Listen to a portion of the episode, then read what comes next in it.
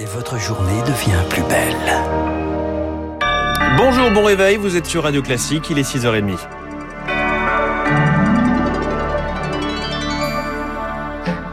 La matinale de Radio Classique avec François Geffrier. Et à la une ce matin, Charles Bonner, Jean Castex condamne la vague de violence qui touche la Guadeloupe. Des pillages, des incendies, des barrages. Le Premier ministre présidait une réunion. Hier soir, il appelle au calme et annonce des missions de médiation pour répondre aux craintes sur la vaccination.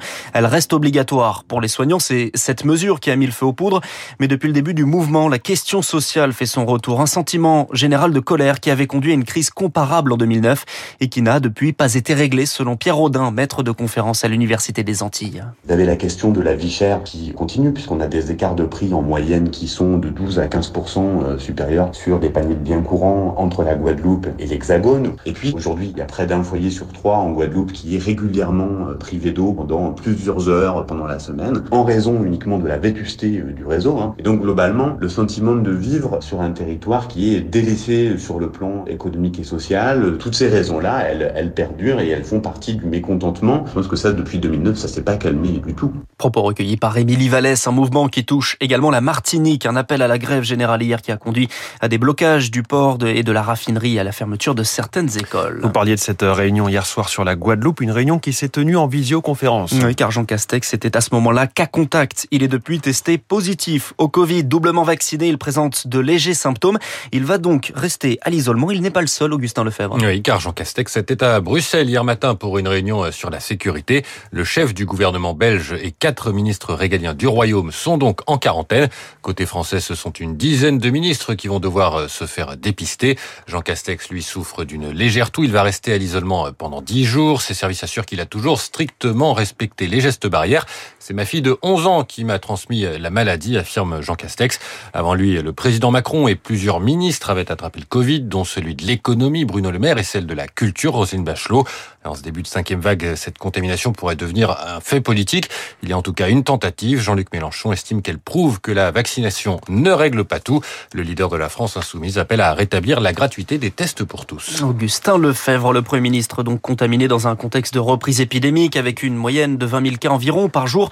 Des contaminations qui se font souvent au bureau. Elisabeth Borne appelle les entreprises à se remobiliser sur les gestes barrières.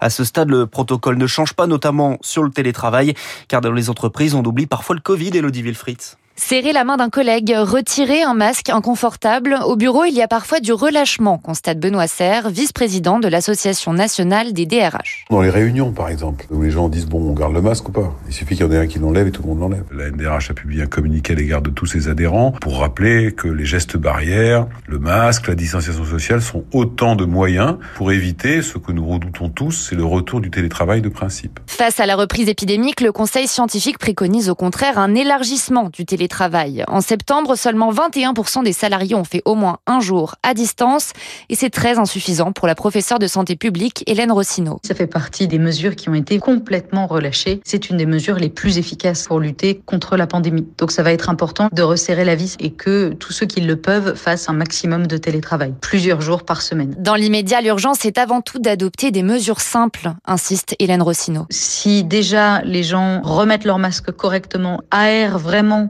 plusieurs minutes, plusieurs fois par heure. On a déjà une chance que ça ne se durcisse pas plus que ça. Des gestes barrières essentiels pour tous, car même vacciné, il y a toujours un risque de transmettre le virus. Elodie Wilfried dans les bureaux, mais également du relâchement dans les restaurants. Gérald Darmanin écrit hier au préfet pour leur demander de renforcer les contrôles du pass sanitaire. En plus du renfort des mesures, le gouvernement doit trancher sur la troisième dose pour tous. Le conseil scientifique et le conseil d'orientation de la stratégie vaccinale plaident pour. Un conseil de défense sanitaire se tient demain matin.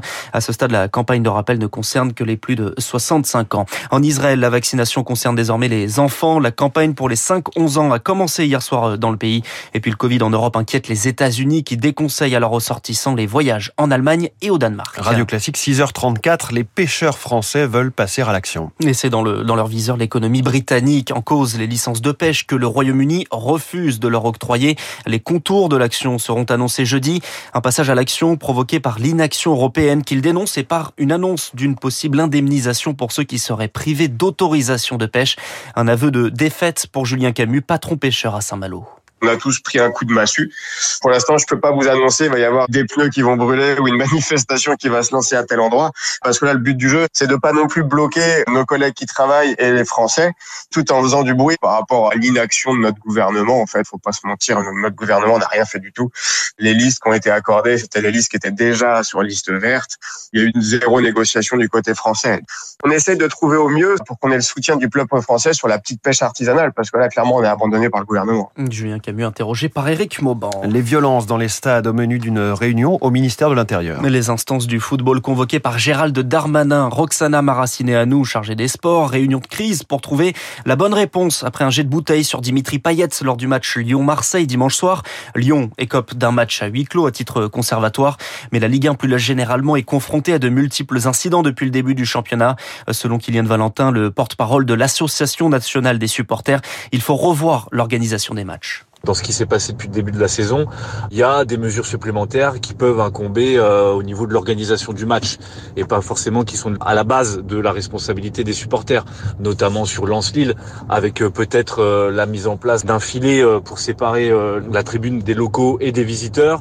C'est des choses qui ont été pensées et qu'il faut simplement mettre en place. Il y a certains stades en fait qui ne sont plus habitués à recevoir du public et qui ne savent plus organiser dans de bonnes conditions l'espace visiteur. Propos recueillis par Eric Cuoche et de ce jet de bouteille est déféré aujourd'hui en vue d'un jugement en comparution immédiate. Merci, c'était le journal de 6h30.